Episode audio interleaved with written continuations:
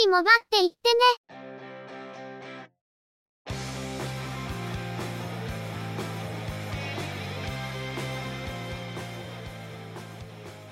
この番組は、モバイル通信に関する技術や業界の動向についてのニュース、IT ガジェットについての情報などの話題を中心にご紹介していま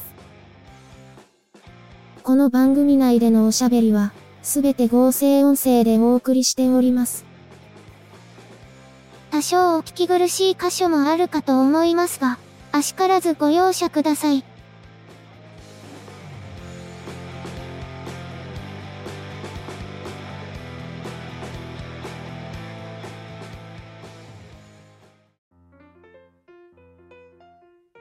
今週もゆくもばのスタートです。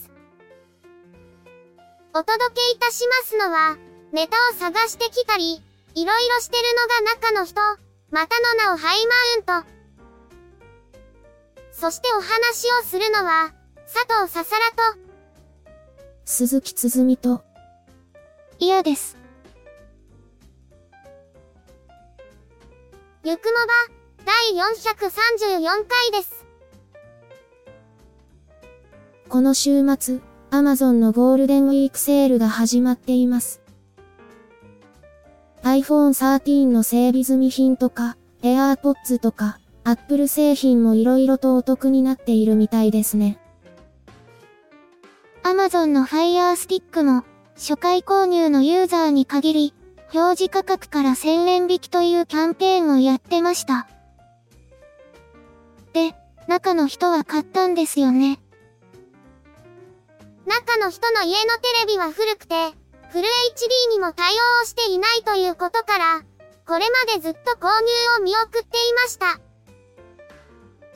ただ、最近は TVer でテレビの見逃しを追いかけたり、プライムビデオの独占配信を家族で見る機会もあり、モバイル端末だけではかなり不便だったという状況もあったんですよね。今回はセールで通常価格から1000円割引。初回購入ユーザーなので表示価格からさらに1000円引きということで、これが決め手になりました。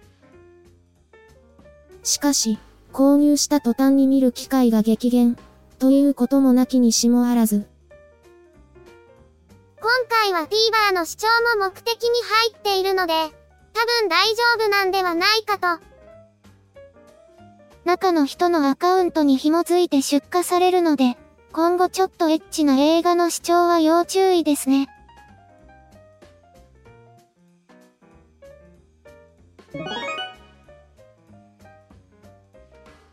それでは、今回のニュースです。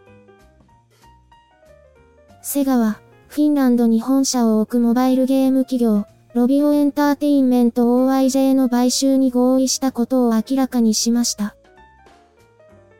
買収はセガの完全子会社である、セガヨーロッパリミテッドを通じて、フィンランド法に基づく公開買い付けを行い、買収することを取締役会で決定。セガサミーホールディングスとロビオ社が最終契約を締結したとのこと。公開買い付けにより、セガはロビオ社の発行済み株式及びストックオプションを1株当たり9.25ユーロ、1ストックオプションを1.48ユーロ、買収総額およそ7億ユーロ、日本円でおよそ1036億円余りで取得したとのことです。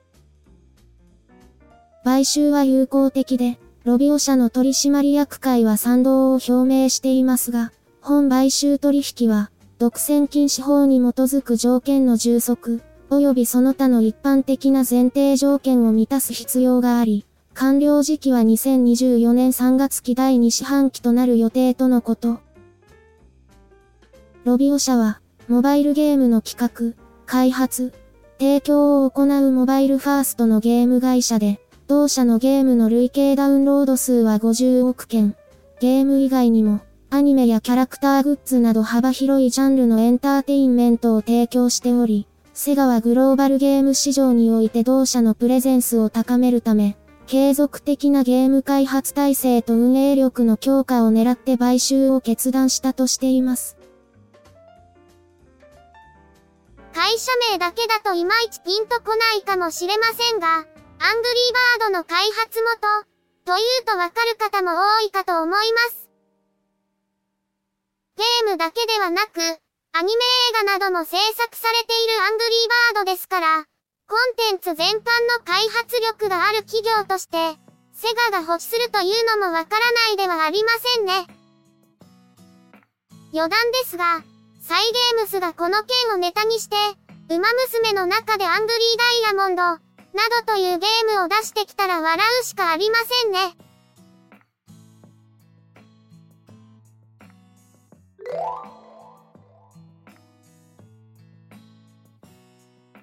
楽天モバイルは、法人向けに iPhone の販売を開始しました。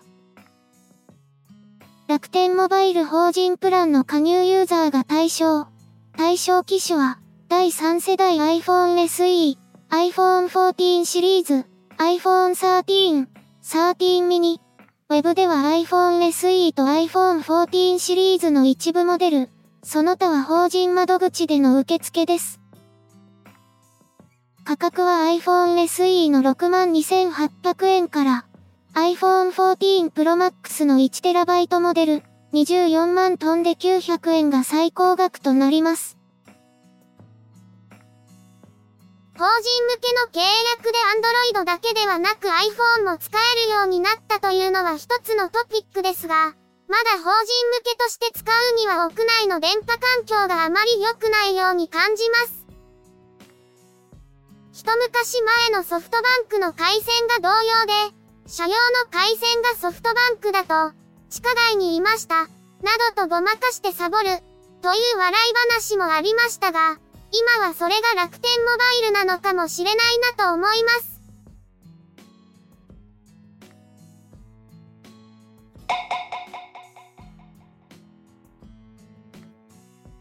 アイリス大山は、設置工事なしで設置でき、窓があればどこでも使える、コンパクトクーラー ICA0301G を発売しました。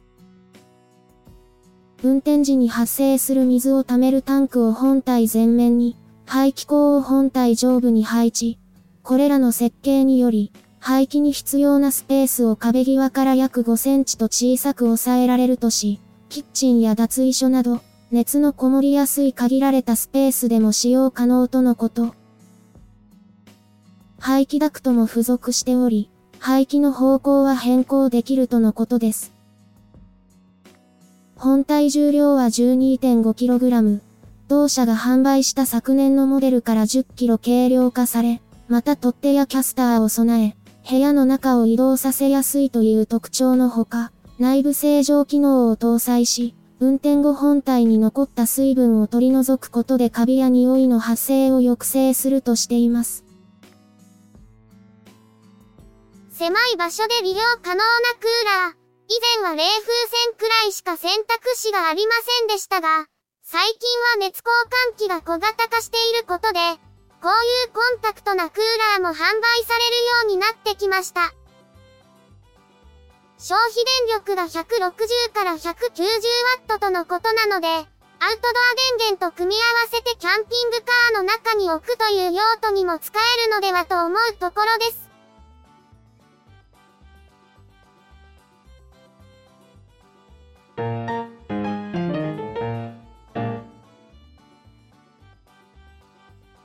アメリカのネットフリックスは、25年の歴史を持つ DVD レンタル事業を2023年9月29日の発送をもって終了することを明らかにしました。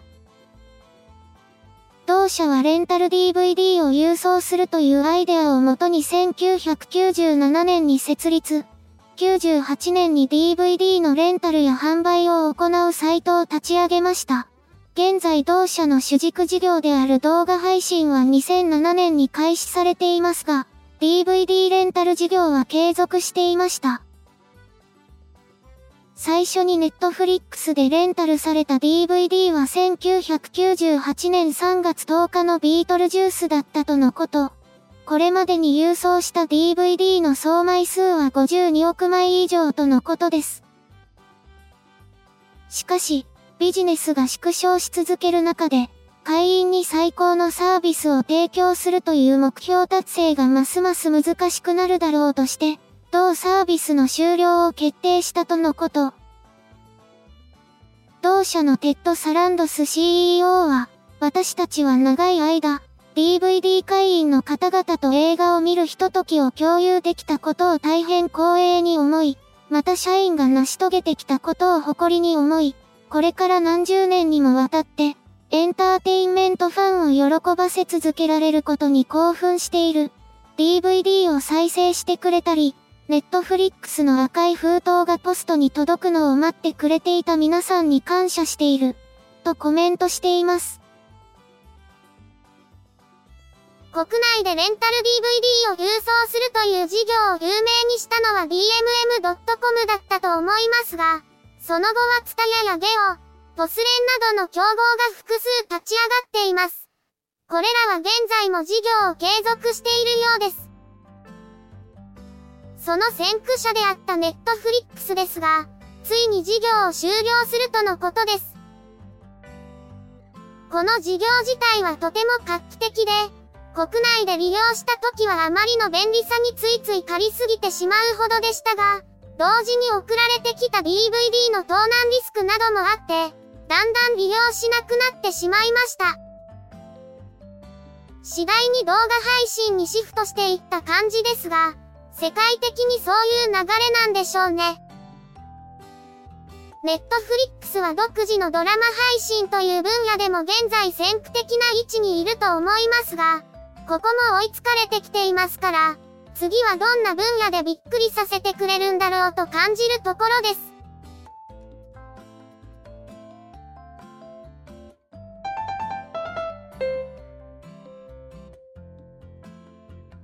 アメリカ、ツイッターの共同創業者で元 CEO のジャック・ドーシー氏ですが、彼が関与する分散型 SNS のブルースカイが現在注目を集めています。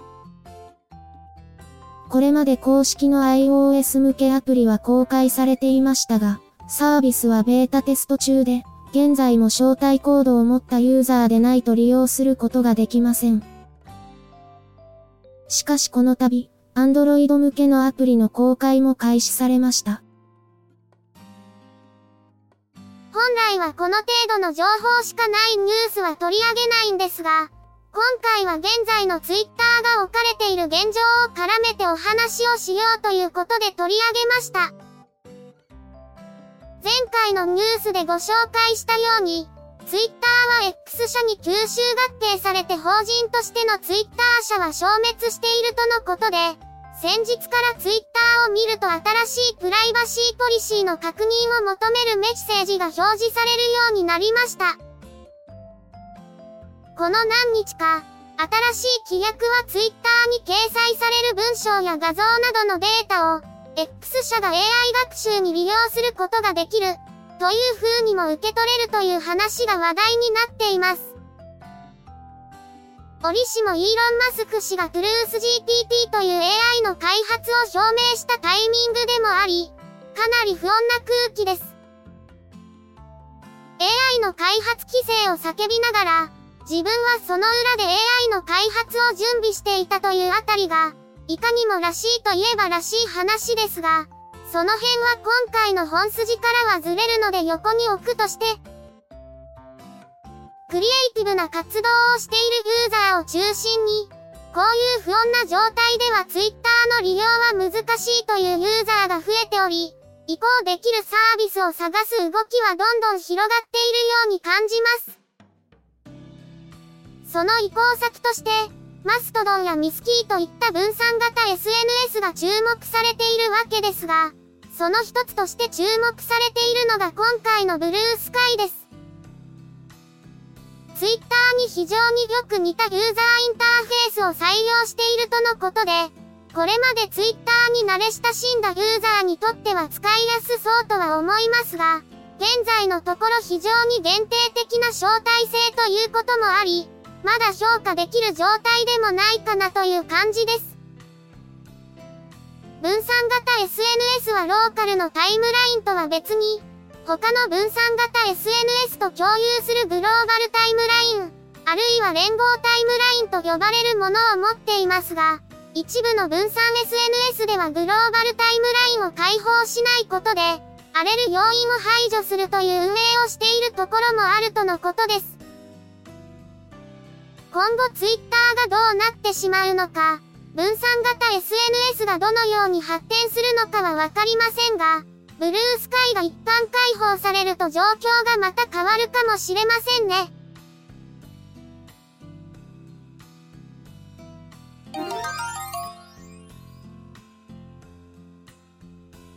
ダイハツ工業は、原材料価格や輸送物流費などの高騰により、軽商用車、ハイゼットカーゴ、ハイゼットトラック、アトレーと、その特装車シリーズについて、2023年7月生産分から価格改定を実施することを明らかにしました。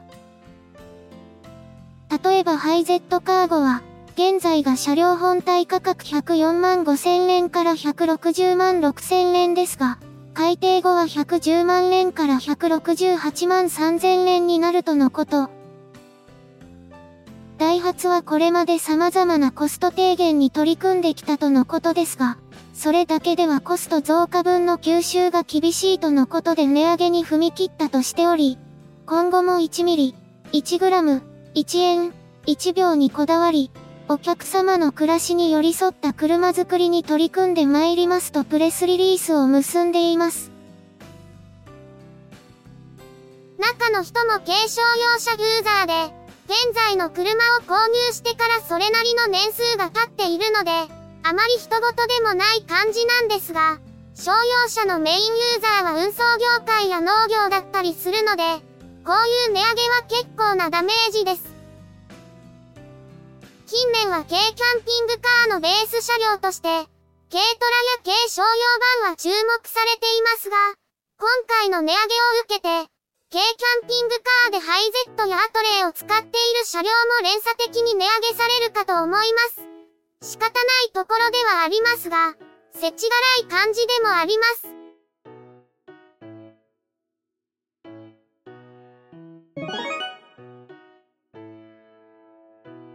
今回のニュースは以上です。4月22日、大規模リニューアル工事を行っていた JRA 京都競馬場が、センテニアルパーク、京都競馬場として902日ぶりにグランドオープンしました。コース形状は大きな変更は加えられていないとのことですが、芝外回りコースは4コーナーを緩やかにするなどの改修が行われています。また、芝と砂利の総入れ替えを行ったり、水はけを良くしたりという改良により、もともと高速馬場と言われていた京都のコースで、さらに高速化するのではという懸念もあります。一方で、思想会に参加した和田隆二騎手によると、路盤が詰まった感じではないので、思ったほど速くはならないのでは、という趣旨の感想を述べているとのことで、お馬さんへの負担面も含め、どんな感じなのかは今後のレース展開を楽しみに見たいと思います。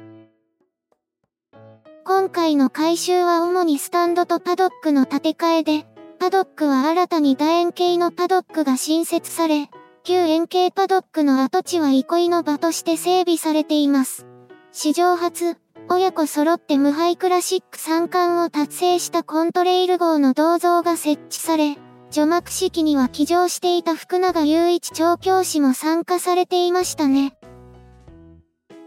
グランドスワン、ビッグスワンと呼ばれていたスタンドはゴールサイドとステーションサイドに生まれ変わり、座席の間隔を広く取り、ゆったりと過ごせる配置になっているとのこと。旧ビッグスワンにあった馬像はパドックビジョンの裏手に移設され、歴代三冠馬の馬像が居並ぶメモリアルロードとして整備されました。そして、菊花賞、春の天皇賞で活躍し、宝塚記念で散ったライスシャワー号の追悼碑も引き続き残されています。近年、野球場では開催日以外も楽しめるボールパーク化が進められていて、先日オープンしたエスコンフィールド北海道は、まさにその典型です。京都競馬場も例に漏れず、京都の開催日以外でも来場して楽しめるような施設として整備されているようです。グルメもかなり力が入っているようです。円形パドックの真ん中に立っていたもちの木は、残念ながら植え替えに耐えられず伐採されたんですが、その幹の一部を用いた時計が作られ、スタンドの2階に設置されているとのこと。新たな京都競馬場での初の重賞レースは、4月23日の読売マイラーズカップ。初の G1 レースは、翌週4月30日、春の天皇賞です。10月に開催される菊花賞や秋華賞で、ボバクラシック三冠はコントレイル以来、牝馬三冠はデアリングタクト以来となる、三冠馬誕生となるのでしょうか。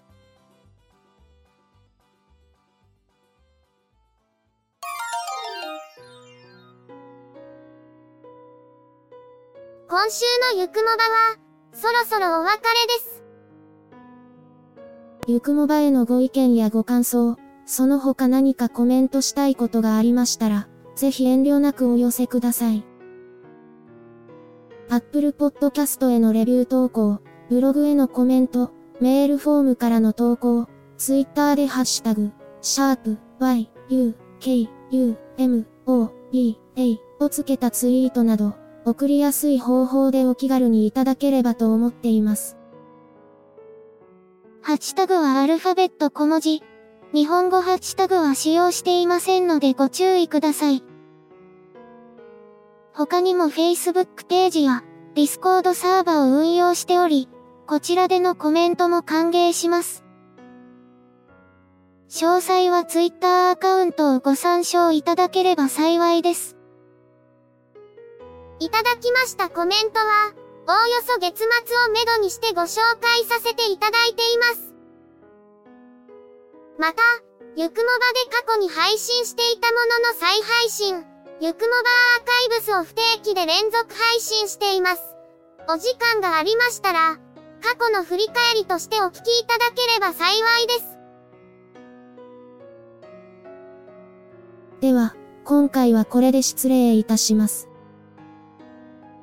また次回、皆様のお耳にかかれますように。